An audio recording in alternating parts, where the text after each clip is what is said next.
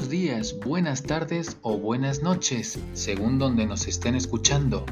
Mi nombre es Javier Taboada de Zúñiga y estáis escuchando Idiomas B2B, un podcast donde os hablaremos de temas relacionados con los idiomas dentro del mundo de los negocios, por ejemplo, cómo y cuándo intervenir en una reunión de negocios a nivel nacional e internacional algunos consejos sobre el tipo de empresario con el que vais a hacer negocios en el extranjero, algunos proverbios y o refranes populares del mundo y muchos temas más. Este podcast no es el típico podcast de idiomas en el que se habla solo de vocabulario, gramática y pronunciación entre otras cosas. Nosotros queremos ser ese podcast amigable que viaja contigo mientras estás atascado en el tráfico, subido en el metro o autobús o simplemente en tu casa tranquilo, descansando después de una larga jornada de trabajo. Y ahora sí, comenzamos.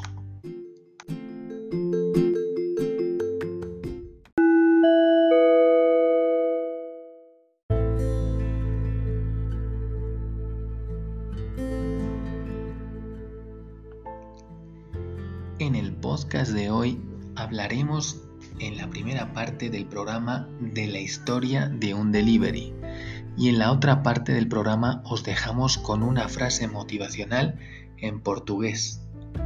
Empezamos. Para muchos eh, estos días seguramente estarán de viaje, ¿no? Eh, por vacaciones de verano eh, el verano significa una época de descanso y de recuperar fuerzas para iniciar nuevamente a finales de julio, los que se han podido ir ya de vacaciones o en agosto, para pues estar, como digo, con energías renovadas.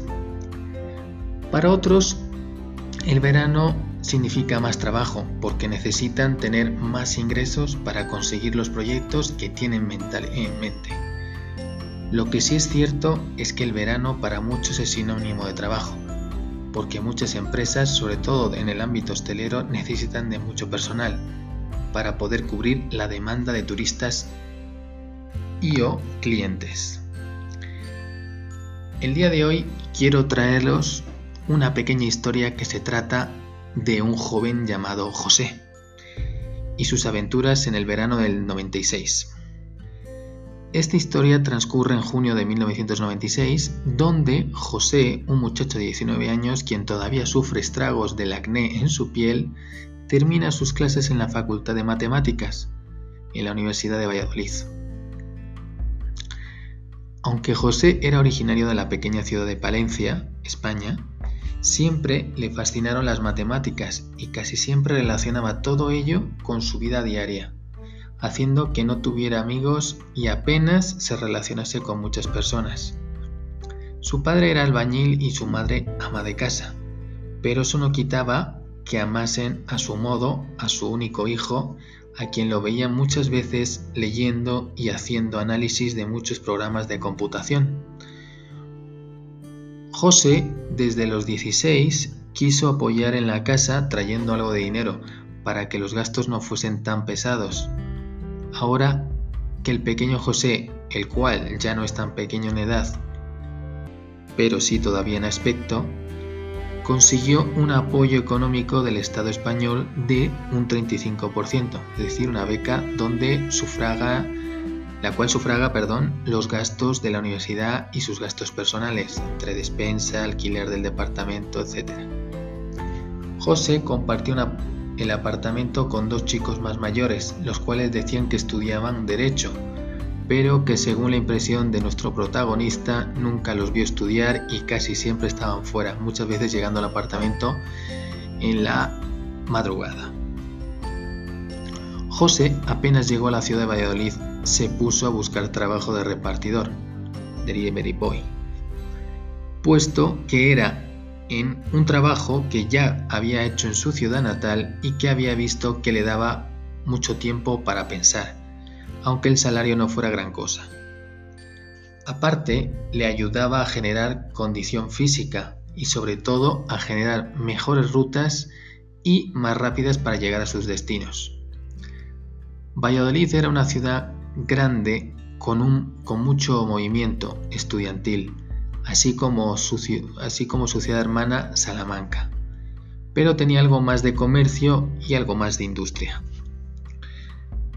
Después de acabar las clases del, primer año en la universidad, José, José perdón, decidió poner rumbo a la ciudad de Javea, una pequeña ciudad costera ubicada en el sureste de España y uno de los destinos preferidos por los madrileños y valencianos.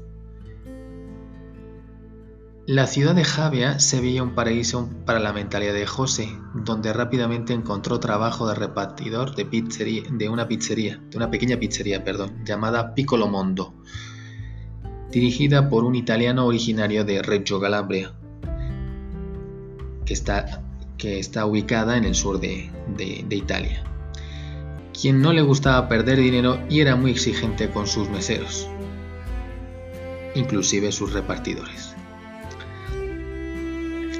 Em, este dueño de la pizzería se llamaba Gianluca, quien era considerado un hombre de mucho carácter, pero había que reconocer que hacía la mejor pizza en 100 kilómetros a la redonda. Gianluca recompensó al buen José después de un mes de trabajo como repartidor con 100 euros, ya que el bueno de José había obtenido el récord de repartos en menor tiempo durante tres semanas de manera continua. José era un apasionado de su trabajo y humilde en sus acciones, y eso Gianluca lo apreciaba casi como un hijo, puesto que en ningún momento tuvo que levantarle la voz o reprenderlo como tanto le gustaba hacerlo con los meseros. Un 23 de julio, José se disponía a volver a la pizzería a eso de las 24 horas, después de una larga jornada de trabajo obteniendo más récords en su historial dentro del rol de delivery, es decir, repartidor. Al llegar a la pizzería, José se dio cuenta que había muy poca luz en el local y se escuchaban gritos en italiano. El joven muchacho se fue acercando más para ver más de cerca qué estaba sucediendo. ¿Cuál fue su sorpresa que al ver, al adentrarse un poco en la, acercándose a la cocina, le pareció ver unos mafiosos que le, le, recriminaban al buen Gianluca una cantidad de dinero que no tenía en ese momento y que al parecer los mafiosos le estaban pidiendo desde hacía dos meses. En ese momento el joven José salió del escondite para pedirles a los mafiosos que dejasen en paz al pobre Gianluca, sin pensar en las posibles repercusiones. Uno de los mafiosos se giró y le preguntó quién era y cómo se atrevía a interrumpir una, reunión entre ellos y Gianluca.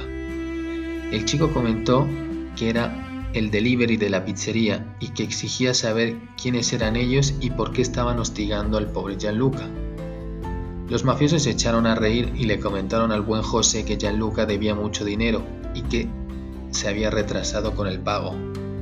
Después de escuchar eso, el joven José, sin pensarlo mucho, decidió proponerse él mismo para devolver ese dinero e irse con ellos, a cambio de dejar en paz a Gianluca. Los mafiosos vieron la seguridad y la bondad del chico y decidieron llevárselo ante el gran jefe. Una vez llegaron a la casa del gran jefe, José vio una enorme mansión rodeada de lujo y mucha seguridad. Al llegar con el gran jefe, el cual se llamaba Marco Antonio, nuestro joven protagonista se sorprendió por el aspecto del gran jefe, quien tenía una edad ya avanzada y una sonrisa parecida a la de su padre. Marco Antonio le preguntó al joven muchacho cómo iba a hacerle para ganar el dinero que debía el buen Gianluca, a lo cual el muchacho respondió que por medio de los repartidores. El gran mafioso calabrés no creía mucho en las palabras del joven, pero cuando José se puso a explicarle paso a por paso cómo se tenía que ejecutar el plan, el gran mafioso le, le dirigió una gran sonrisa. El plan que diseñó el joven muchacho le hizo ganar a Marco más de 30 millones de pesetas, de las antiguas pesetas, en solo tres semanas.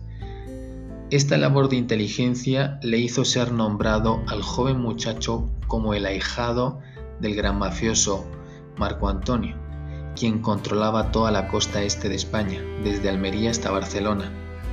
Después de acabarse las vacaciones, el joven José se dispuso a retomar sus clases en Valladolid, quien dejó el departamento antiguo en el que estaba habitando para mudarse a un apartamento tipo loft house, es decir, un departamento tipo de arquitecto pequeño, mucho más céntrico pero sin tantos lujos para no llamar la atención. Por supuesto, ahora siempre iba con su grupo de guardaespaldas a todas partes y desde Valladolid mandaba telegramas cifrados al gran jefe, hablándole de las nuevas estrategias que había diseñado y para que se pusiera en práctica a la brevedad. Finalmente, el joven José terminó la carrera de matemáticas con una nota de 9 sobre 10 y logrando varios premios en algunos concursos de matemáticas y desarrollo de videojuegos dentro de la universidad.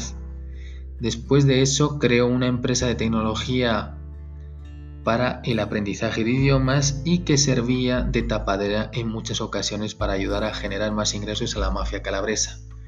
Después de 15 años, el no tan joven ya José pasó a llamarse Pietro y ser uno de los capo mafiosi es decir, jefes de los mafiosos, de todos los tiempos y que controlaba la mitad del sur de Europa y todo el norte de África.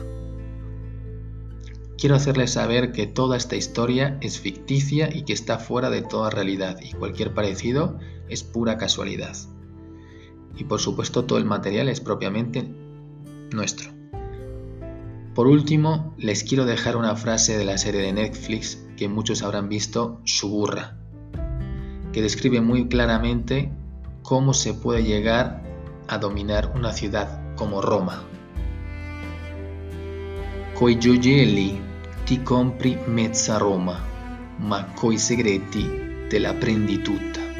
Esta es una frase que menciona la condesa en la serie, que significa con joyas compras la mitad de Roma, pero con los secretos te los llevas, te lo llevas todo.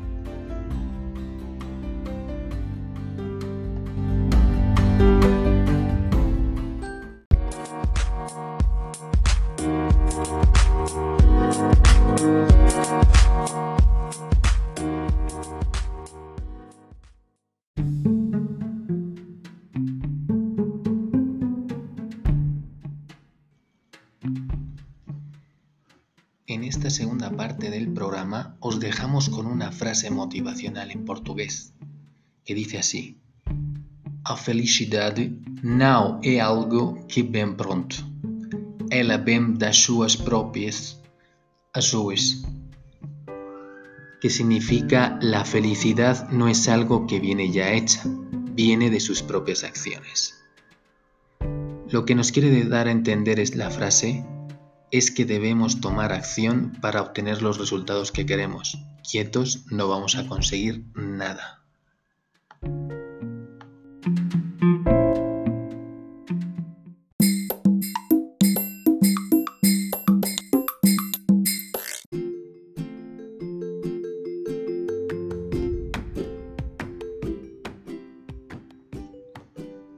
Bueno, esto ha sido todo por hoy. Esperamos que os haya gustado mucho el podcast de hoy y que nos sigáis escuchando en próximos episodios. La verdad es que estamos muy contentos por nuestro primer podcast, que ha tenido una muy buena aceptación y ojalá nos sigan escuchando mucha más gente. Por favor, apoyarnos compartiéndolo con vuestros amigos y compañeros de trabajo para que más gente lo pueda disfrutar. Os esperamos en el próximo podcast de idiomas B2B. ¡Chao!